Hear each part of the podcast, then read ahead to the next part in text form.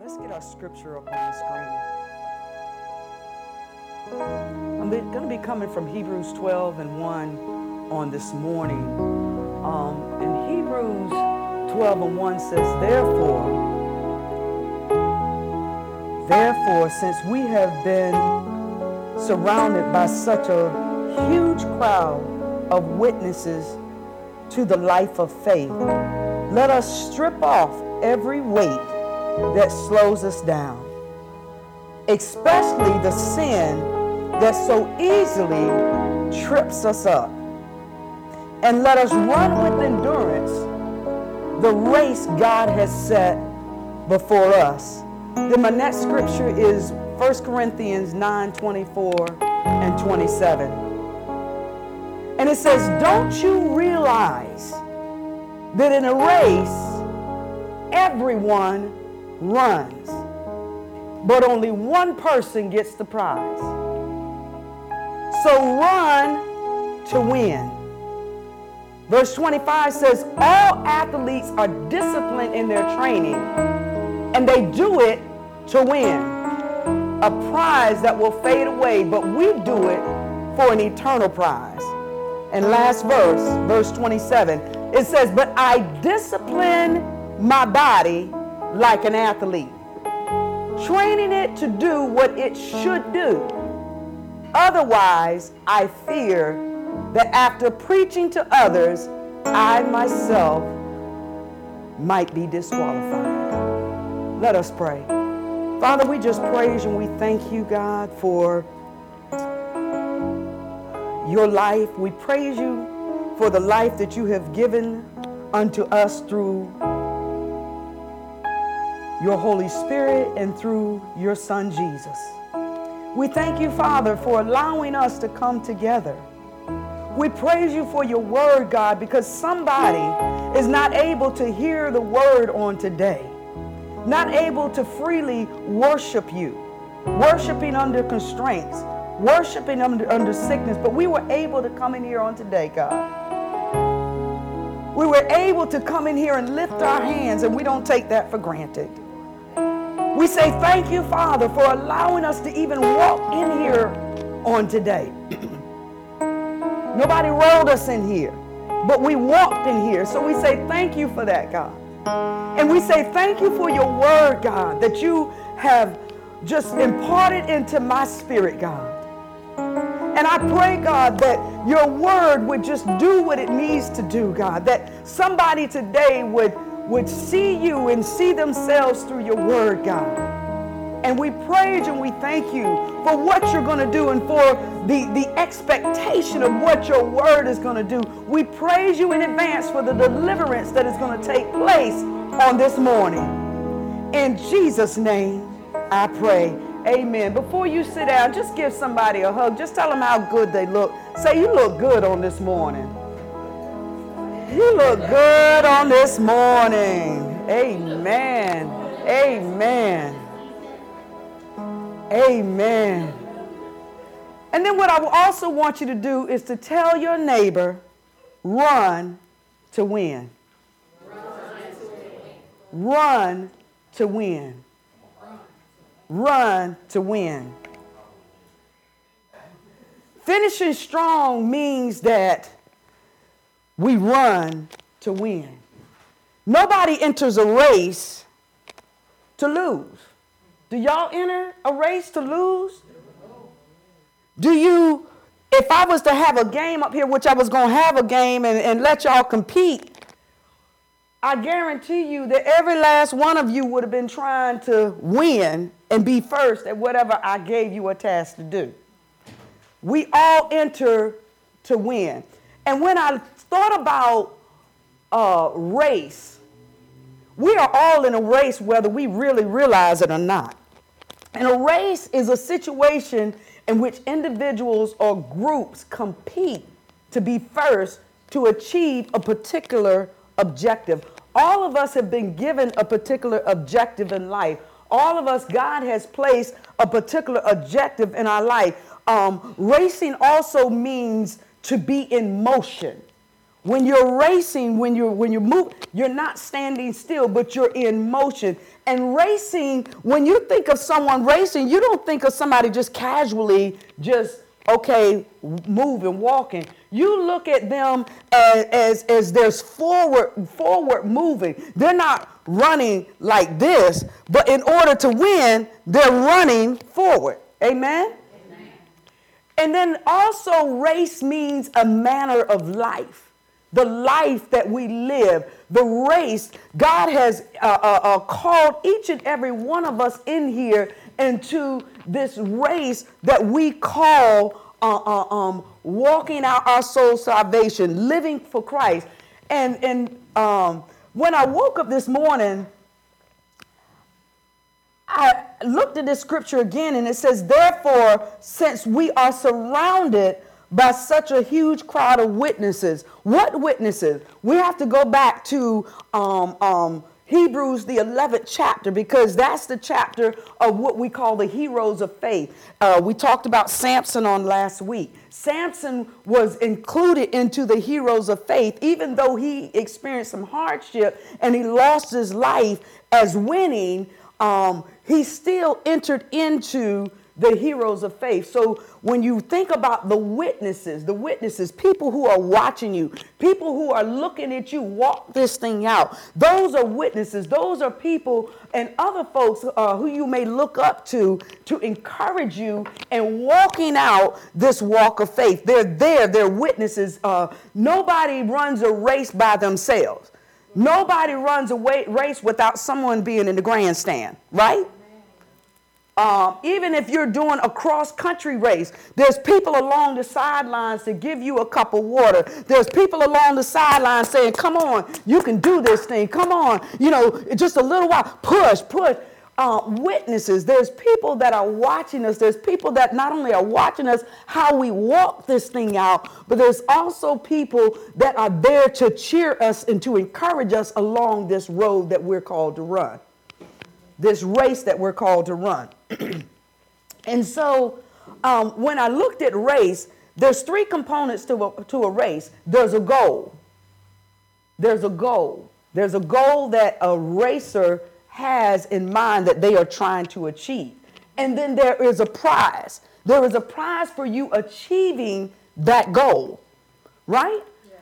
Um, and, and then not only that, there are judges to make sure that you follow the rules of the race. And so, three components of a race is there's a goal, there's a prize, and there's a judge. And in our, in our spiritual walk, it's the same principle. There's a goal that we're trying to reach. What goal are we trying to reach? And I'll get into that a little later. Um, there are goals that God that we have to end up meet that we need to meet as being men and women of God, as being children of God. There are goals, and then there is a prize. Of course, we know that there is a heavenly prize, but also there are, are things that God bestows upon us and favors us with as we walk alongside this journey. Um, and, and then there's judges, um, uh, judges along the way. And Christ, we, we know that Christ is our ultimate judge. Amen?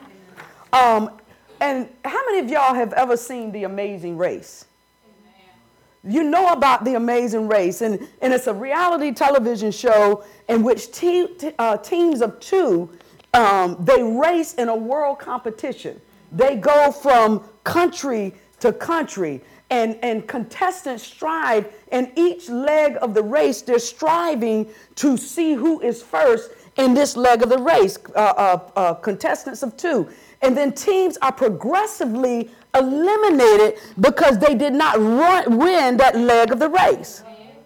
They're progressively eliminated because they didn't run and win. And there are various modes that they take in these countries. If you ever watch it, they're taking taxis and they're taking rental cars and they're, they're, they're pretty much sprinting and jogging. And I had a video that I was going to show, but I decided not to. Um, but what they're doing is they're trying to accomplish the goal of being the last two to win this prize of a million dollars. The last two, the last continent, and there's at the end there are I think there's two teams, and out of those two teams, only one of the pairs are going to win. Amen. So, how does this apply to us? What does running to win require for us? And what does running to win really mean for us? And when I when I looked at this, we're running to win the life of faith, the faith uh, of our, our, our, what we believe in, what we're confessing, what we have said that uh, uh, God, I give you my life. Um, the Hebrews the 11th chapter showed how people walked out their soul salvation in Christ or in, in God, walking out their soul, soul salvation with their Heavenly Father. And we are called to do that same thing. That's the race that we are called to enter into. And, and, and it's a faith walk. It said, uh, uh, I like what it said. It said the life of faith. The life of faith. It's a, it's a lifestyle of faith that we are called to walk out. So, how do, how do we do this thing? Number one, Running to win requires stripping off everything that slows us down. Everything that slows us down. Hebrews 12 uh, and 1. Let's look at that. Hebrews 12 and 1 says, Therefore, since we are surrounded by such a huge crowd of witnesses, let us run uh, to, to the life of faith. Let us strip off everything, every weight that slows us down. One thing that slows a runner down is improper equipment. And you, you're not going to see a runner that's going to be running on a track with tennis shoes. They have special shoes that they wear that literally um, has spikes on the on the ball and they're, they're because they run the ball of their feet. Um, they have to have the proper equipment. But the other thing is, is that another thing that slows a runner down is blisters. Blisters slow a runner down. You can't see a blister. Sometimes you don't even know how you got that blister. Truth be told, you could wear the wrong shoes and get blisters. But blisters slow a runner down. And if a blister is not taken care of properly, it can become infected. It can become infected. So we have to get rid of the blisters, the sin that's in our life. Some is visible and some is not visible. Some is visible and not visible. And I, and I talked to our leadership on this morning before I came out, and, and I'm just going to be honest. God, I said, Lord, you know, church don't like to hear about sin. they don't, we, we like the good messages. To tell the truth, we don't want nobody to talk about sin in church. But that ain't the message that God gave me today. I have to talk about sin on today. I'm mandated to talk about sin. One thing that God dealt with me on this week is that there is no more playing games. It's no more just haphazardly doing this thing. It is an urgency. It is a time of urgency that we must get rid of those weights and those things that are slowing us down, those things that are hindering us Amen. from living totally for Christ, from selling out totally from Christ. It's time out. We got to get it together, y'all. Amen. We got to get it together. Let's look at uh, Galatians 5 and 7. Uh, do I have? Oh, no, no, no. You don't have. Um, Galatians 5 and 7, I'll just say this to you. It says that Galatians 5 and 7 says, You were running the race so well. What, who or what has held you back? Who or what is holding you back? I want to put that in the present tense. What is, or who is holding you back? Let's look at Galatians 5 and 19. And, and these are some of the things that hold us back. These are some of the sins that we deal with. And I, I wanted to in the message Bible because it broke it down just like so, just so, so real. It says it is obvious what kind of life develops out of trying to get your own way all the time. My goodness. Getting our way all the time. It says repetitive, loveless, cheap sex. Can I say that again? Repetitive, loveless, cheap sex. And a lot of times we're saying, well, I'm married. I'm not having no cheap. But you can have cheap sex even outside of marriage. You can join yourself to people, join yourself to things, and you begin to have a relationship with those things. They become more prevalent to you and satisfying to you, but it's cheap. It says a stinking accumulation of mental and emotional garbage. Mental and emotional garbage. Stinking thinking is what somebody used to say. Always thinking the worst, uh, uh, uh, emotionally, not you know, not good in your emotions, just burn down in your emotions. Uh, uh, your thinking is always off whack. Your thinking is always thinking for the worse and not for the better, not looking at what the Word of God says. Your thinking, your mental capacity is always focused on something other than God. Then it says frenzied and joyless grabs of happiness, which means that we're forever trying to grab at something to say that this is going to make me happy. But when you get it, it don't really make you happy. It, or it makes you happy for the moment. And then when the newness wears off, you look for something else to make you happy. Got that? Let's go to the next one. Trinket gods. What's trinket gods? Those little things that we kind of idolize. Trinket God, our money. We idolize our money trinket gods. We idolize individuals. We idolize and make gods, little gods, out of different things and people. When God said, no, there's only one God. It says magic show religion. In other words, it's talking about uh, uh, sorcery and, and those types of uh, uh, uh, uh things that go against God. Paranoid loneliness. Paranoid loneliness. You by yourself and you paranoid, thinking somebody's thinking about you, thinking somebody's saying something about you, thinking somebody is against you. Paranoid loneliness.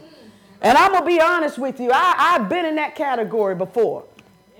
To where you just thinking, your mind goes rapid, thinking of everything. And then it says, all consuming yet never satisfied wants. You always want something. Nothing ever makes you happy. Nothing what nobody says. You always this and that, and, and you're never happy. Never happy. And it says a brutal temper.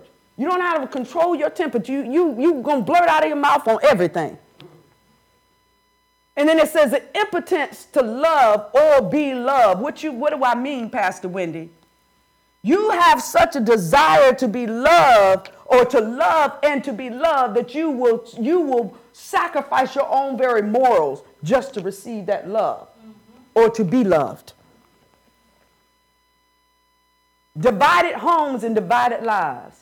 I talked about that with our staff on today. Let me share something with you, and I'm going to share it with you guys on today. We talked about um, we talked about unity, right? We, we had a series on unity. Now, let me ask you guys something. Do you not think because we talked about unity and we heard the word on unity, do you not think that the enemy is not going to come and try to attack the unity?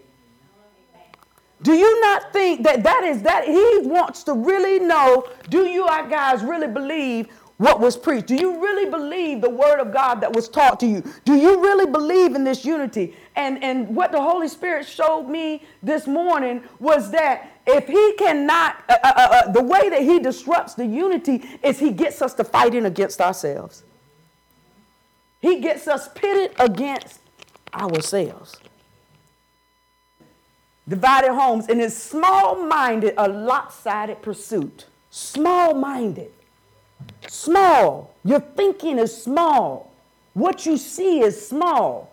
The vision that God has for you is, is small. You can't think outside of your own personal circumstances. But I encourage you on today to enlarge your thinking. Lopsided pursuits, meaning that, that, that, that you're so much over here that you're not over here, and you're pursuing so much over here that your relationship with God is going suffering. Lopsided pursuits. The vicious habit of depersonalizing everyone into a rival. Christy wants me to say the vicious habit, it's a habit that you have of depersonalizing everyone. What do you mean? I don't see you as a person. But we depersonalize it to depersonalize that person into a rival. We, they, we make them our rival. We rise up against them, and we don't see them as, as a child of God. We don't see them as our brother and sister. And so, what we end up doing is becoming a rival to them. Uncontrolled and uncontrollable addictions. I don't think I need to explain that one. You got some addictions that you can't get rid of. You can't get rid of it. And it says ugly parodies, of community. And I could go on, Paul says, and this isn't the first time I've warned you, so I'm going to stop right there. So these are the things that are weighing us down. I encourage you to go and read Galatians 5 and, and, and uh, 17 and 19 through 21. Because uh, chapter uh, Galatians 5 and 17 said the sinful nature wants to do these things. The sinful nature that is in us. Don't ever think that you have arrived. Don't ever think that you are not invincible. Because the Bible says to take heed lest you fall. You better believe when I talked about Samson last week, Delilah and all of those, the Philistines were trying to figure out what Samson's weakness or what Samson, the source of his strength. And the enemy is trying to see what gets you. The enemy is trying to see what trips you up. And whatever trips you up, he's going to work on that thing. He's going to dig in on you sin. Romans 6 12 and 13. Stripping off everything. Romans 12, 6 and 12 says, Don't let sin control the way you live. Y'all like, I don't like to be controlled. You controlling. I don't, don't control me. But why are you letting sin control you? Why are you letting that lust control you? Why are you letting that unnatural desire control you? Why are you letting that lust for other things control you? Or why are we letting it control us? Always wanting and never having enough. It says, don't let it control the way you live. Do not give in to the sinful desires. And verse 13 says, do not let any part of your body, don't let any part of your body become an instrument of evil to serve sin. And when I looked at that, so that means that we have a choice. That there are certain, don't let any part of your body, which means that one part of your body can be saying, I love you, God. One part of your body can be saying, Lord, I worship you. But then another part of your body can be serving sin. So don't let any part of your body become an instrument to serve sin, but instead give yourselves completely to God. For you were dead, but now you have new life. You have new life. Um, let me let me let you know how sin controls the way we live. There's seven. Uh, there's six of them. It says sin controls how can we not let sin control the way we live? First of all, we got to identify our weaknesses. We have to know what our weaknesses are. Um, if you are going to build a house, um, let me use this example. Um, sometime back, uh, when we had a house um, over in, in the other part of Chesapeake, um, a young lady went joyriding with her daddy's car. And she ran into our house. She ran right into the house.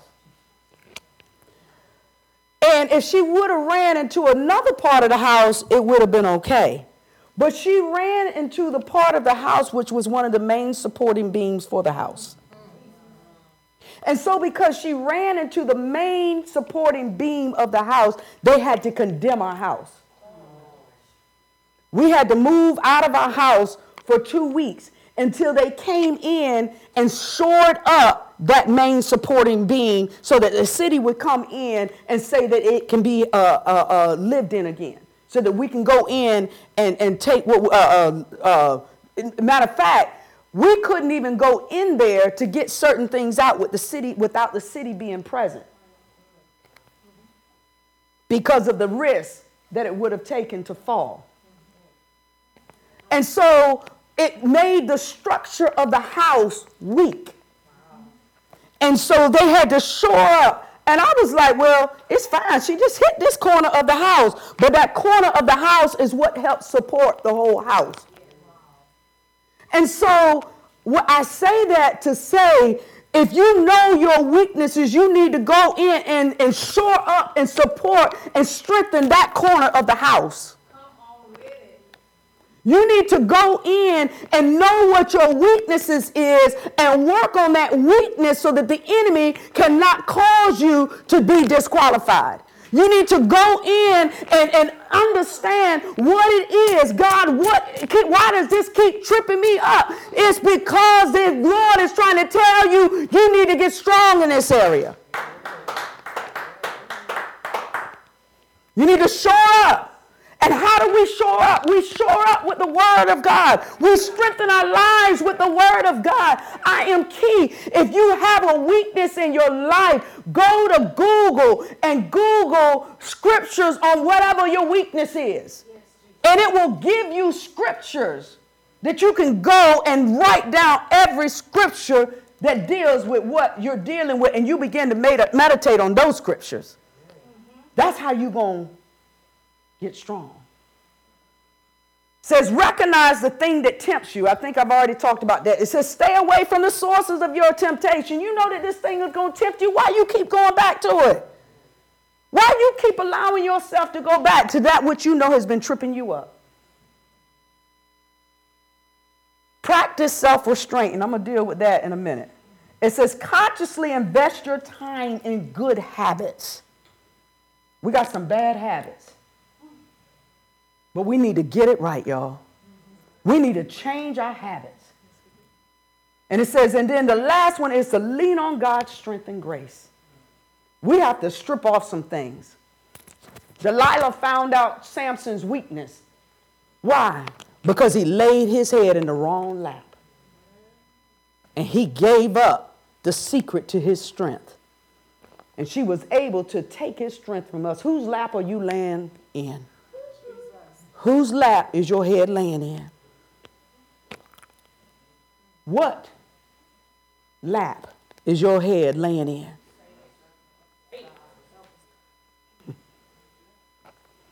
Number two, I'll leave you with that question because I can't answer it for you because yours is different from mine.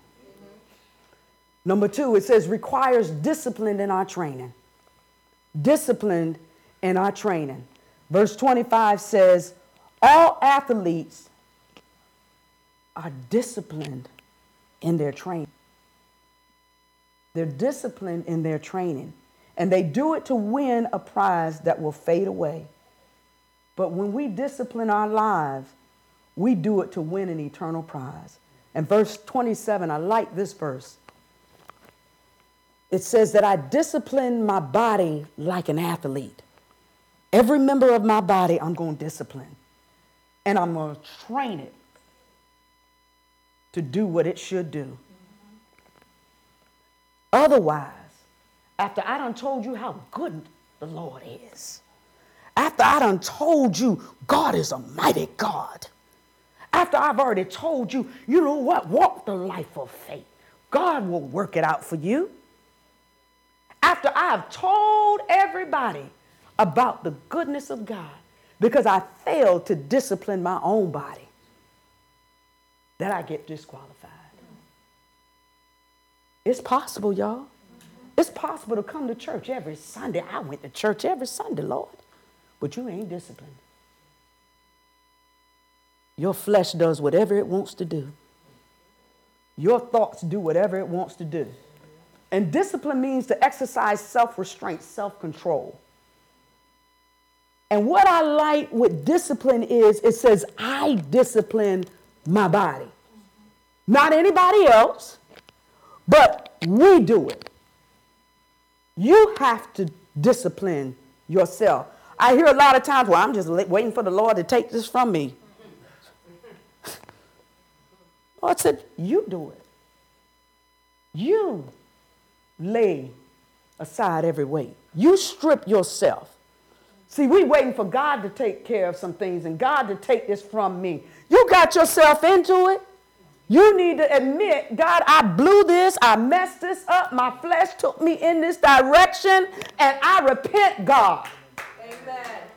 That's right. God, I'm nasty. I'm clean me up. I let myself get in this position. You warned me before I ever got into it. You warned me while I was into it. But I decided that I was going to follow my own trivial pursuits. I decided that I was going to follow my own flesh because I won't discipline enough to say no. I won't discipline enough to walk away. Even when God shows you, we ain't disciplined enough to walk away because our flesh, remember what I said, our sinful nature wants to do this. It wants to take you in that direction. Discipline means that it's learning and applying intentional standards. God has some intentional standards. Standards that we are to live by, y'all. And discipline requires staying within the boundaries that God has set for us. When a runner runs, if they get out of the lane that they're supposed to run in, they're going to become disqualified. If you're doing a cross country race and you decide that you want to get off the path, you become disqualified. Stay within the boundaries. God creates boundaries to protect us. God protects, God puts boundaries there because He knows what's ahead. If a runner decides that I'm going to take a shortcut, I'm going to go through the woods other than where the, the, the, the design map route is that they have been required to run, it could be a cliff and they're falling off a cliff.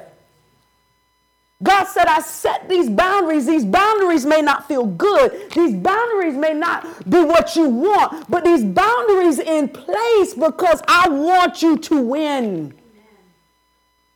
I want you to win. And the word, when, you, when, when we talk about um, this, this verse, one translation says that I bring my body under subjection. Let me talk to you about the, the, the under part. When we were doing our own thing and we decided that it's a dangerous thing, I'm going to be honest. I tell people all the time when you hear the word of God, you now become accountable for doing the word of God. That's the word. You become accountable for the word of God. This is the thing. When before you got saved, I know y'all, some of y'all, don't worry about it.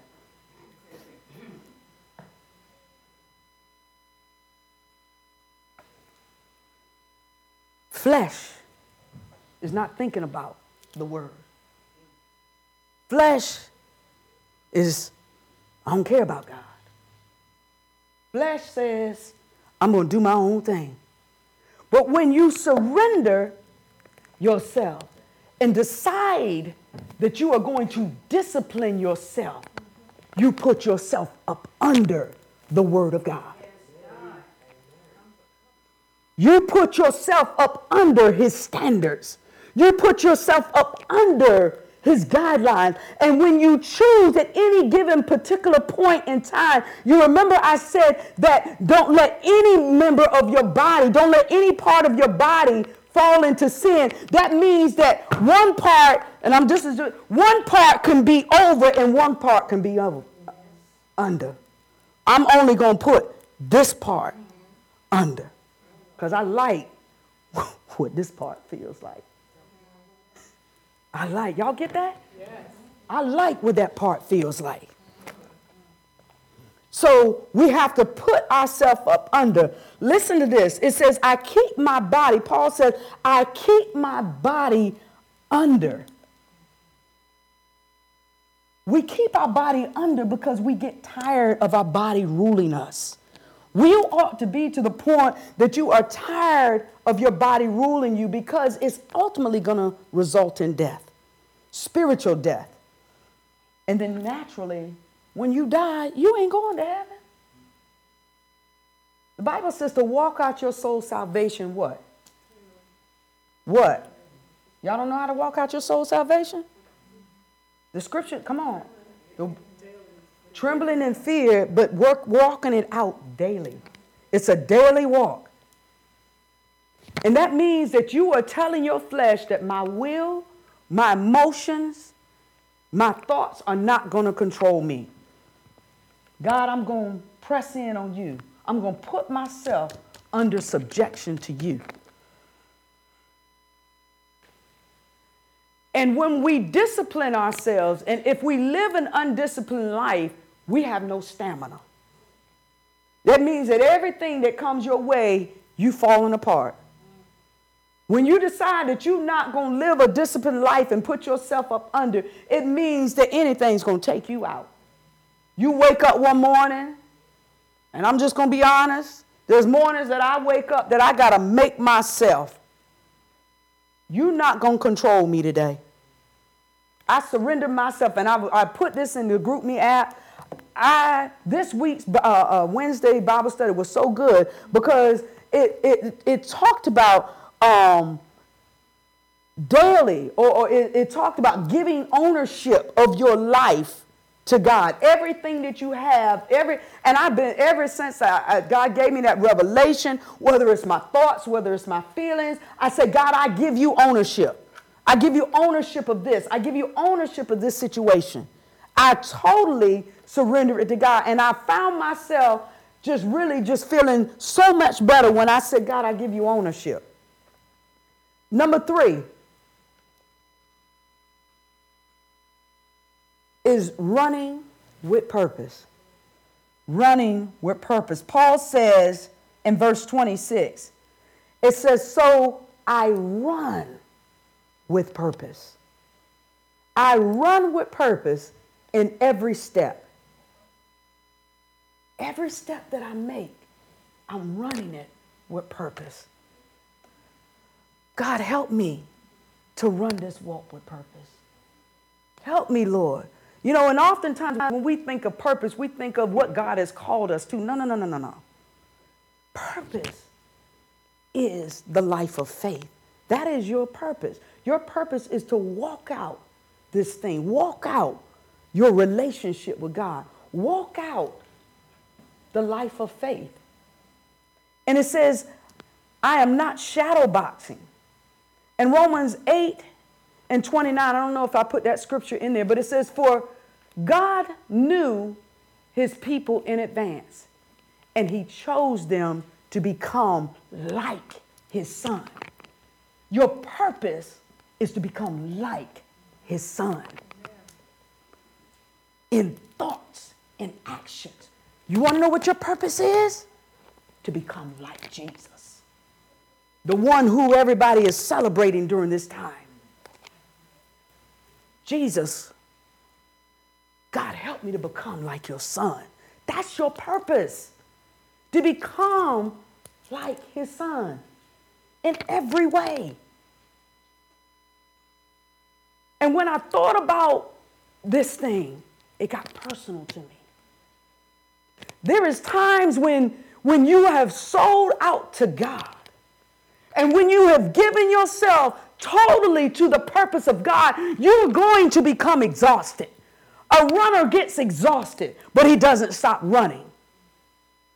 Sometimes a runner's legs can feel like jello, but they don't stop running. Let me tell you a little story. I, I went to, me and my sister went to the Eiffel Tower. And I think I may have told this story. And we went up by elevator. It was easy going up by elevator, but it was hard coming down because it was such a line and we had to meet our next destination. So we decided that we were going. The man said, he lied, y'all. He said, it's only one flight down. He lied. He said, it's only a four minute descent. Really? We're up at the top. I'm scared of heights. And I start my descent. And I'm holding on like this every way down. Fear had gripped me. And I said, I can't stop though. I gotta get down. And I went to the elevator, and the elevator was, line was at the elevator, and I left my sister up at the top. I said, You on your own, sis. And I start my descent. And I'm like, I can't stop because the man said that we got to be at this next destination by this certain amount of time. And when I got down to the bottom of the steps, y'all, I'm telling you, I couldn't feel my legs. They were hurting. No matter how fearful I was, I had to keep moving. No matter how bad I felt and I was concerned about my sister, I had to keep moving because I had a destination that I needed to meet. And when I got down to the bottom, I'm like, Lord, where is my sister? I'm about in tears. And I said, forget the destination, forget where we got to meet. I'm waiting on my sister right here. And next thing I know, she comes out, but she had rode the elevator. if I had only been patient enough to wait for the method that I knew that was best for me to take, I wouldn't have been suffering at the bottom. But sometimes fear grips you, but you got to keep on moving. And Jesus understood the pain and the suffering, but he endured it for us. He endured it so that we could become like him. And I'm closing. And Michelle, you can start playing. There are times that running this race is going to cause some emotional heartache. There are times that running this race going to seem like everybody else is prospering except you. There are times that it seems like that everybody is doing well except you. But I say to you today, don't believe the hype. What looks good on the outside may not be good on the inside.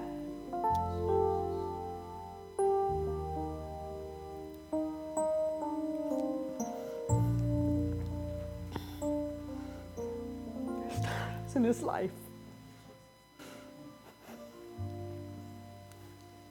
That you're not gonna know how you're gonna make it. God ain't revealed a plan to you. God ain't shown you the next step. And you're sitting there asking God, what's next? And he's silent. But we got to keep walking. We got to keep running. Because what you're going through is not worthy to be compared to the glory that is going to be revealed in you. The anointing that God has for your life. You got to keep on running.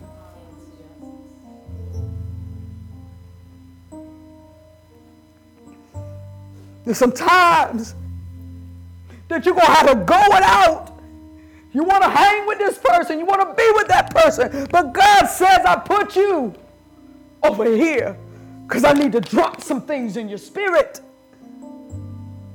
Because I know that I'm trying to help you to win.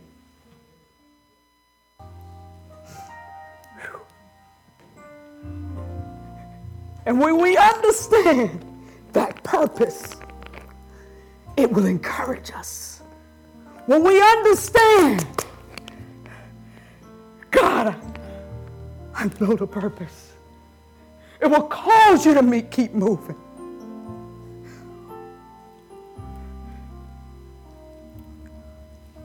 Purpose will cause you to keep going when you want to give up.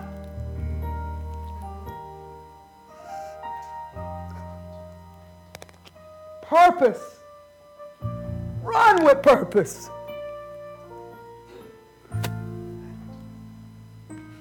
Purpose. If I can say anything to you today, there's somebody watching you to see how you're running. And if you give up, it's going to cause them to say, There is no God. It's going to cause them If you give up under this pressure, pressure, pressure, God is trying to squeeze some things out of you. And if you give up, that which God is trying to squeeze out of you is not going to come forth. A grape has to be squeezed. Oil. Christy, hand me that uh, bottle of anointing oil.